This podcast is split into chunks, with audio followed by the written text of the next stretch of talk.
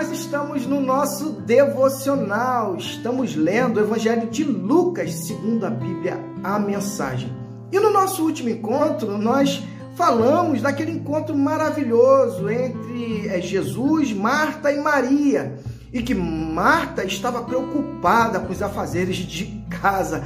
Mas Maria, ela escolheu a melhor parte ela escolheu ouvir as coisas eternas. Ela escolheu vivenciar a eternidade a partir de uma conversa gostosa com Cristo Jesus.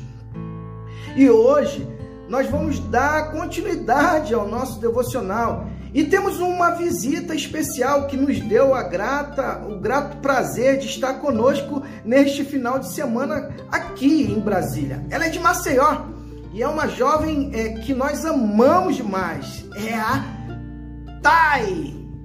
Olá, estamos no nosso devocional e vamos continuar a nossa leitura em Lucas 11. Um dia, Jesus estava orando num determinado lugar. Quando acabou de orar, um dos seus discípulos pediu: Mestre, ensina-nos a orar. João ensina os discípulos dele.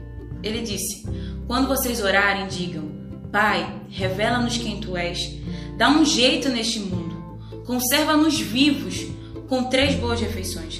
Preserva-nos perdoados por ti e perdoando os outros. Guarda-nos de nós mesmos e do diabo. Jesus acrescentou: Imagine o que aconteceria se vocês fossem à casa de um amigo no meio da noite e pedissem: Amigo, empreste-me três pães. Um velho amigo acabou de chegar de viagem, está lá em casa e eu não tenho nada para oferecer. Já na cama, seu amigo responde: Não me incomode.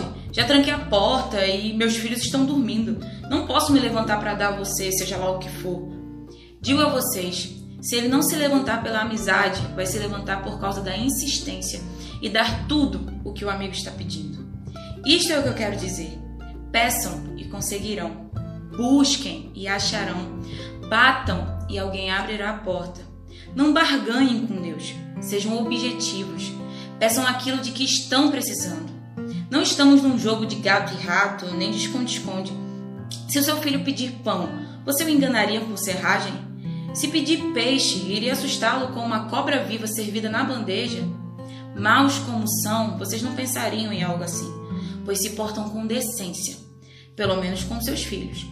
Não acham então que o Pai, que criou vocês com todo amor, não dará o Espírito Santo quando pedirem?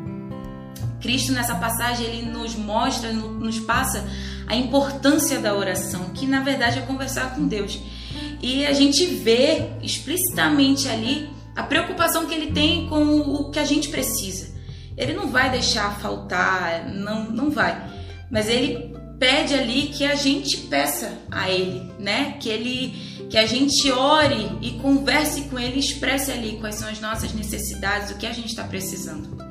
Top demais é, a gente saber que o nosso Pai nos ouve e o ensino de Jesus aos seus discípulos, depois de um pedido, né, Thay, em relação àquilo que é extremamente importante, que é o nosso conversar com Deus, e ele pede para que a gente insista. É dessa maneira, a gente deve insistir com Deus. É isso que Deus quer para mim e para você que eu e você possamos buscá-lo todos os dias, incessantemente, sabendo que Ele é o nosso Pai e que Ele nos dará o melhor. E que Deus nos abençoe. E que Deus abençoe. Tchau. Tchau.